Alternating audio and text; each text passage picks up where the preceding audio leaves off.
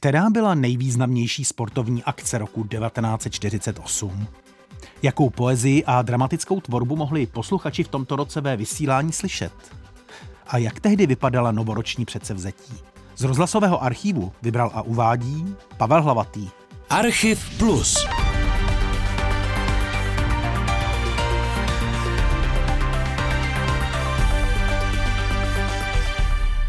Rok 1948 je v rozhlasovém archívu zastoupen řadou nahrávek dokumentujících politické události. Vedle nich však atmosféru tohoto přelomového roku dokreslují i záznamy víceméně nepolitické.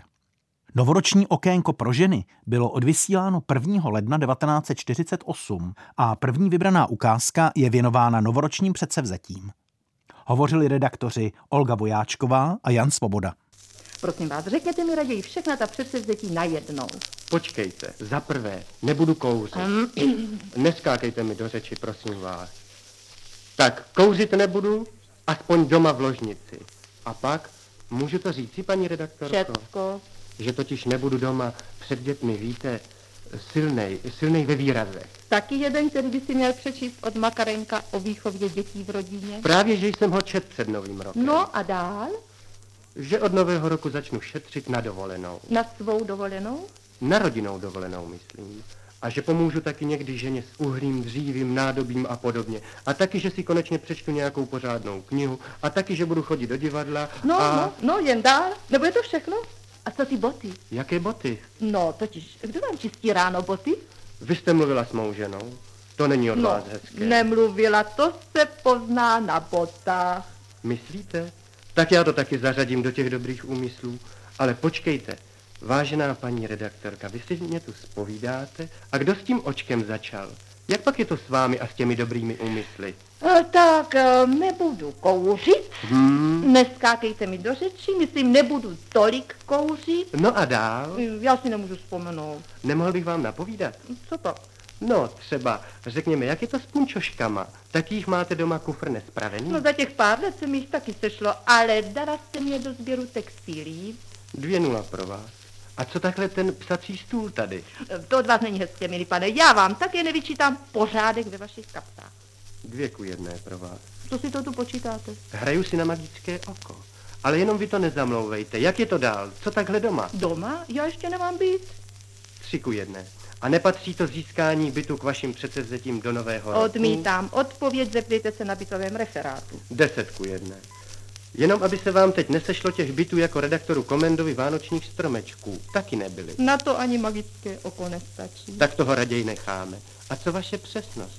Jak chodíte včas na schůzky? Na schůzky nechodím, nemám čas a na schůze, i když tam přijdu hodně pozdě, ještě jsem mezi prvními. Tak to by mělo být předsevzetí národní. Myslíte chodit včas na schůze? Ano, aspoň celé Národní fronty. Druhá ukázka z novoročního okénka pro ženy obsahuje anonci na knihu Pavla Eisnera Chrám i tvrz a ukázku z této knihy věnovanou naší řeči. Dovolte, abychom se s vámi rozdělili o radost, kterou nám připravila kniha Pavla Eisnera o češtině, krásná, velká kniha, nazvaná Chrám i tvrz. Ocitla se pod vaším stromečkem, jistě pochopíte, že jsme nemohli odolat. Už proto ne, že bychom přáli naší dorůstající mládeži, aby si v ní říkala, aby se také tak zamilovala do svého rodného jazyka, jak to kouzelně umí Pavel Eisner. Už proto, že by si tím nahradila mnohé, oč přišla v letech německého násilí v našich zemích a na našich školách. Začal jsem ji ohledávat, proklepávat, vyšetřovat. Šel jsem na to s pincetou a sondou, skalpelem a mikroskopem, lakmusovým papírem a lihovým kahanem, kumavkami a kádníkami. Hlídal jsem každé hnutí v její tváři, jako ten Cervantesův žárlivý Estramadurec hlídal svou znejmilejší. A honil jsem se za každou ptít fráz z jejich úst jako entomolog za okřídlenou raritou na celebesu. Výsledek byl, že jsem si nakonec řekl, na mou duši a sto hříchů, ona opravdu za to nemůže, děvenka čistá a zoupilná nevinná. Dokonce je od pána vás stvořena tak, že se ani nedovede přetvařovat a líčidlo její věci neznámou. Za nic nemůže, musí jí to povědět. I pověděl jsem a dodal. Ale jak to vlastně, že přece jen tolik lidí tebou lže a lotračí? Odpověděla. A což já za to mohu, že jsem holka pro všechny? I navrhl jsem jí, že ten některým Čechům zakážeme mluvit česky, aby se s nimi nemusela spouštět. Řekla, ale vždyť já se nespouštím, kde to jen nechal uši, což opravdu neslyšíš, jak se mnou každý lump prozradí? I začal jsem dávat dobrý pozor a v skutku i v tom měla pravdu. Darebák se prozradí, jakmile začne česky. Postačí dát jen trochu pozor a pocítíte, jak to padoušství jen tak syčí naskrz jeho českými slovy. Jsou zcela nespůsobilá na kulisu a škrabošku. Lump český mluvící může zmílit jen sluch žalně nepocvičený. Už jsem pocvičen. Poznám každého lumpa podle toho, jak mluví česky. Nemyslete si, že to nějak souvisí s tím, čemu se říká jazyková správnost. Je to složitější. Ale jako jsou psychografologové, kteří z písma rekonstruují celou lidskou duši, nejde k vám popíšu celý lidský charakter podle několika českých slov. Malíř, kreslíř a grafik Max Švabinský hovořil v kulturním okénku k mládeži o svém dětství. Nahrávka pochází z 12. února 1948. Snad jsem měl lepší dětství, nežli jiní chlapci mého věku z venkova. I když na venkově na, na jaře krásně. V městě Kroměříži, kde jsem se narodil, byly a jsou dva nádherné parky. Květná zahrada a podzámecká zahrada. Jsou to parky jedinečné krásy a v těch dvou parcích jsem vlastně vyrostl. Bydleli jsme dosti blízko. A už jako malý chlapec jsem chytal motýl. Sbíral květiny a dělal jsem si sbírky. Sám jsem byl ani nevím od kdy krajinářem. Kreslil jsem a maloval jsem akvarely. Příroda v Kroměříži byla doslova krásná. V závěru svého rozhlasového vystoupení se Max Švabinský, ještě před takzvaným vítězným únorem, těší na významnou sportovní událost roku 1948. Jinak se dávám večer v létě v parčíku v Bubenči se svým pejskem a letos se nesmírně těším, že se vydaří všesokolský sled, abychom všichni omládli, aby k nám přišla ta ztracená radost a jas, a abychom uviděli ten gigantický projev zdraví, kázně a radosti českých mužů a žen. Jedenáctý všesokolský sled se konal v Praze od 19. do 27. června 1948. Některé doprovodné akce pak ještě na počátku července. Sled se novému poúnorovému vedení státu nepodařilo ovládnout. V jeho průběhu byla provolávána protikomunistická hesla a také proto byl Sokol v následujících letech postupně zlikvidován.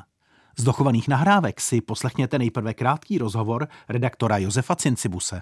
Pan doktor Hoder bude tak laskav a poví nám, jak vypadá, prosím, zdravotní stav chlapců i děvčat. Byly nějaké úrazy, pane doktore? No je samozřejmě, že při takovém podniku, jako je sled, obzvláště sled dětí, sled žadstva, že nějaký ten úraz byl.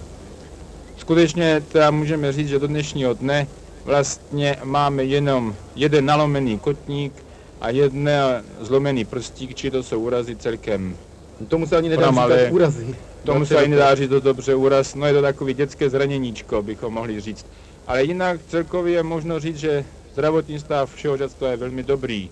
Sice snad nějaké to děcko si taky sem přivezlo spalničku, někdo onemocněl na ankinu, ale to jsou všechno věci, které jak si hravě lékařsky zdoláme. Celkem jich tady, bratře doktore, je asi je přes 100 tisíc. Přes 100 tisíc, ano. Tak je pochopitelné, že se může vyskytnout i zánět slepého střeva nebo něco takového. Prosím, také jsme měli, právě včerejšího dne byl jeden takový zánět slepého střeva, či jak my říkáme správně zánět červu byl soperován. Daří se tomu Capaltovi malému velmi dobře.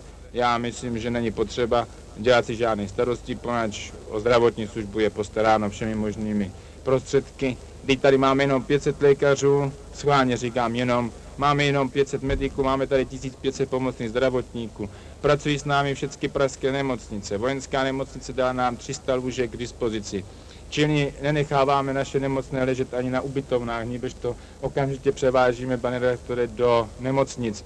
Čili jsou hned pod dozorem lékařským. Protikomunistická vystoupení se do rozhlasového vysílání samozřejmě nedostala. I druhá vybraná ukázka ze Sokolského sletu je věnována dětem. Chlapci, ten jeden prout se ještě červená v té, v té odchodní bráně, to je Smíchovská brána. A jinak nastává veliký zhluk a šum a ruch tam mezi šatnami, pochopitelně. Chlapci se budou oblékat, chlapci půjdou domů, chlapci se půjdou vyspat, chlapci dostanou večeři. Buďte ujištěni, že to bude dobrá večeře. Myslelo se na ně i po této stránce. Dostanou teplé jídlo, dobré a výživné jídlo. Nebudou mít hlad, prosím, budou se mít dobře v Praze. Posloucháte Archiv Plus. Osobnosti a události ve zvukových vzpomínkách. Najdete ho také na webu plus.rozhlas.cz aplikaci Můj rozhlas a v dalších podcastových aplikacích. Vzpomínky starého havíře Tondla na fungování odborů na konci 19. století byly natočeny 1. září 1948. Jak to bylo, když si začínal v odborové organizaci? Tak kdy to bylo? V 95. roce 1. září jsem vstoupil do odborové organizace horníků spolek Prokop. To bylo kde? Oslavanech na Rosícku.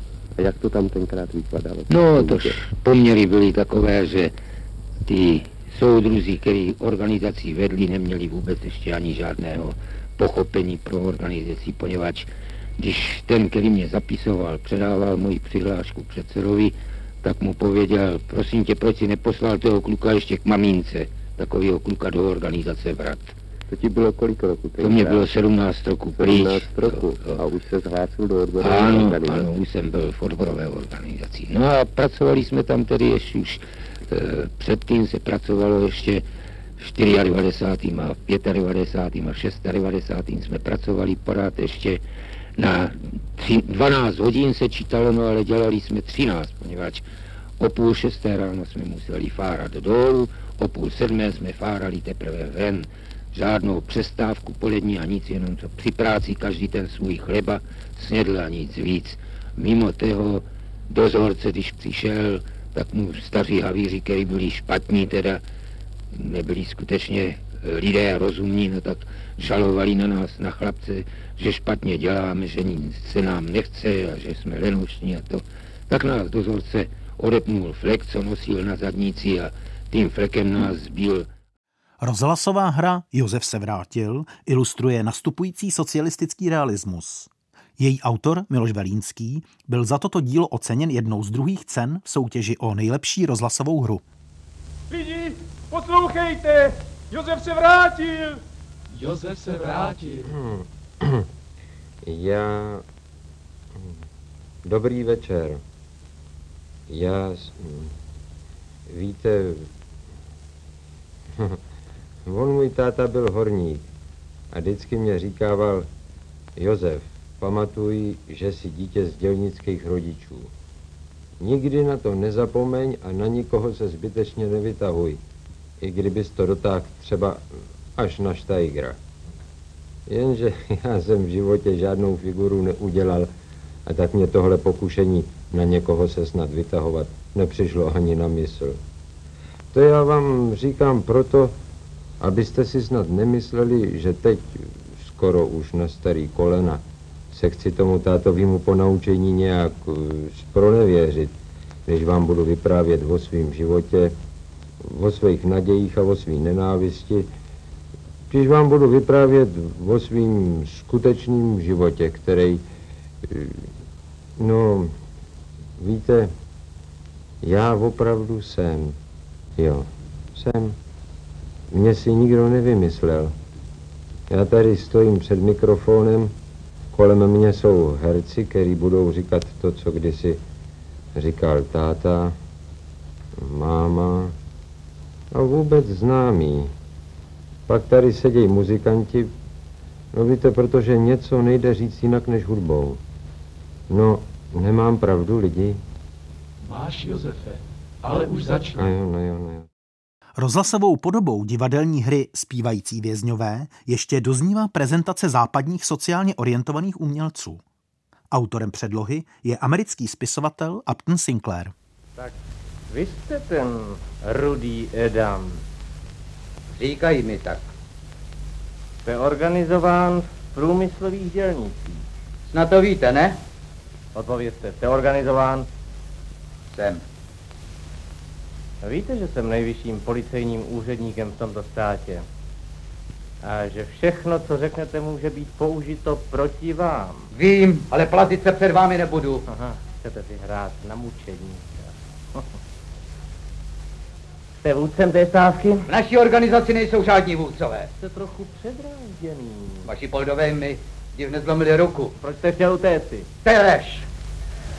Víte dobře, že před vámi neutíkáme. Jen si nás chytejte. Jednou vám to stejně ukážeme. Diktaturu proletariátu. Že? A, no nechme toho. Stávkou jste zadrželi lodě. Porušili jste právo, které má na přístav všechno občanstvo. Ty lodě nenakládá všechno občanstvo, ale jen společnost loďařů. A ti vám dali rozkaz k potlačení stávky, ne občanstvo. To by se nikdy neodvážilo žádat začení tisíce lidí. Ne, ne, není vás tisíc. Zavřeli jsme jich jenom 600. Ale to zatím úplně stačí, abychom zneškodnili všechny štváče. Štváče. Proč nepochytáte stvůry, které najímají dělníky pro loďaře? Víte, jak nás olupují? Viděl jste nás někdy v houfu na tom otrockém trhu, kde musí jeden druhého tupit, aby dostal práci? Ale co bych vám vykládal? Řekněte mi, proč jsem vlastně zde, abych věděl, na čem jsem. Nejste sám. Chytili jsme celý váš výkonný výbor. Chovejte se podle toho. To je toho. Utvoří se nový. Ale co vy? Když vám hodíme na krk zločin revoluční stávky, je na to trest od 20 do 30 let. Vždyť to nepřežijete. Asi ne. Ale nevím, co tím získáte vy. No. Znáte Jacka Eppersna? Neříkejte, že ne, víme, že se spolu vedli stávku v Oaklandu. Propustili jsme ho. No? Co tomu říkáte? Tomu nevěřím. Nevěřte, ale je tomu tak. Změkl a je z toho venku. Možná, že byste se z toho také dostal, kdybyste chtěl. Nějaký způsob pro vaše osvobození už bychom našli. Poskytli bychom vám slušné peníze. Mnoho vašich soudruhů si takhle vydělává. Z vašeho výkonného výboru mám už tři ve svém seznamu. Z 8. února 1948 pochází rozhlasová podoba hry Aloise Jiráska Magdalena Dobromila Retigová o počátcích našeho národního obrození. Týlinko, Týlinko, počkej na mě. Dobré jitro, Frony, jdeš také na mši? Ano, dobrý jitro. Málem bych byla dnes zmeškala, četla jsem v zámeckém parku. To máš tak zajímavou knihu? Ano, podívej se. Václav a Tereska. Česky? A rozumíš tomu? Ano, je to krásné. A co už jsem se přitom naplakala. Však Máli Rollerová by se mi nesmála, jako včera, když mě viděla s českou knížkou, kdyby tohle četla. Nevím, já bych asi všemu nerozuměla. Je to hloupé, myš. To vléznkren s hentanti mají čtení. O, jak si dva švůrn líbe a ona mu dala golden ring. Od koho jí máš? Od paní Radové Retigové. Tak, já myslela, že od jistého pana filozofa. Ne, ale půjď můj. Tak to raději půjdu, abych vás neštérovala. Jen pojď se mnou. Poslyš ty, Ninko, když už mluvíme o paní Retigové, řekni mi upřímně, jaké jsou ty hodiny u ní. Já se na ně vždycky těším, jenom kdyby jich bylo v týdnu víc. Tetinka s námi... Tetinka? Ano, tak říkáme všechny paní Retigové. S námi česky čte, všechno nám krásně vyloží, pak nás učí ručním pracem, vaření. A chodí tam také paní filozofové? Ne, nikdy, to je pomluva. Ale pro české knihy si přece chodí k frau Radové. To ano, ale když my tam nejsme. Víš, Týny, nesmíš se zlobit, ale frau Retigová přeci jen dává párky dohromady. To není pravda, Frony. A co Lenka Ajnemrová? Lenka? No, ano, teď už k ní asi přestane chodit, když je nevěstou. Lenka nevěstou? to není možné. Je, Týny. Slyšela jsem, že si bude brát doktora Plavce. Erist auch vlastenec a chodí k Retigovům. Tomu nemohu věřit. Vždyť je jistě šedesátník. A Lenka je tak mladá. Achtung, tamhle špacírujou. A na závěr dvě rozdílné ukázky dobové poezie. Básník Konstantin Bíbl natočil s klavírním doprovodem 16. dubna 1948 svou báseň Výkřik muezinů. Jde o soukromou nahrávku, která se tehdy v rozhlase nevysílala a vy si poslechnete její nejexpresivnější část. Nadevším muezínové, Muezinove, Muezinove. Hala, hilala!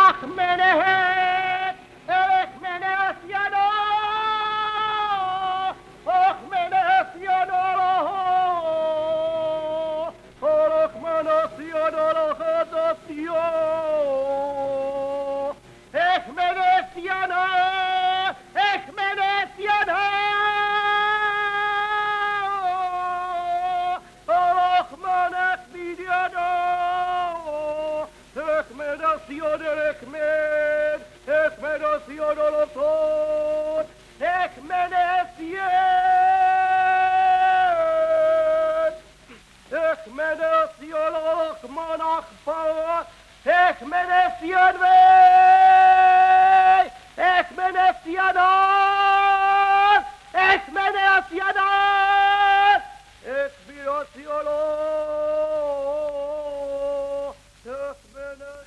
Básník a dramatik Emil František Burián napsal a v předvečer výročí Velké říjnové socialistické revoluce, tedy 6. listopadu 1948, i natočil báseň 30 let lásky a obdivu k SSSR. Celá nahrávka má 19 minut, proto si na závěr poslechněte alespoň nejdůležitější pasáže z tohoto díla.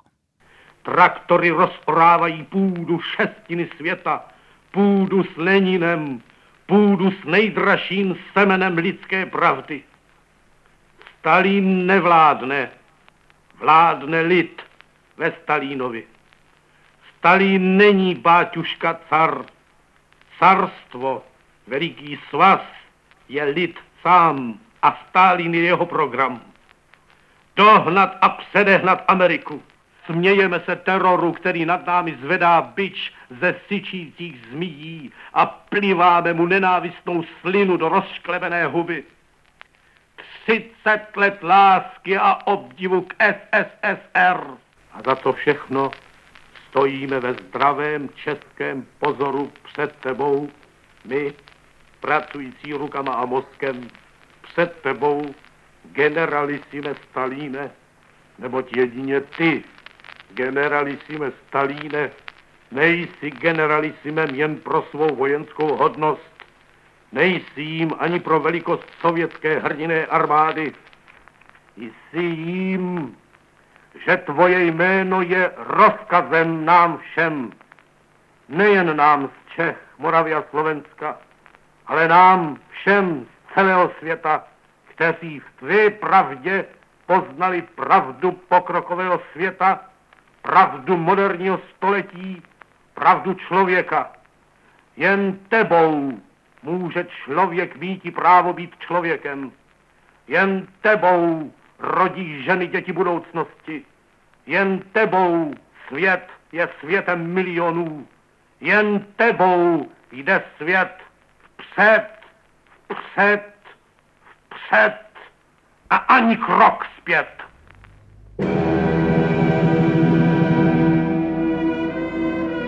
Cyklu Archiv Plus jste slyšeli pořad Kultura a společnost v roce 1948. Naslyšenou se těší jeho autor Pavel Hlavatý.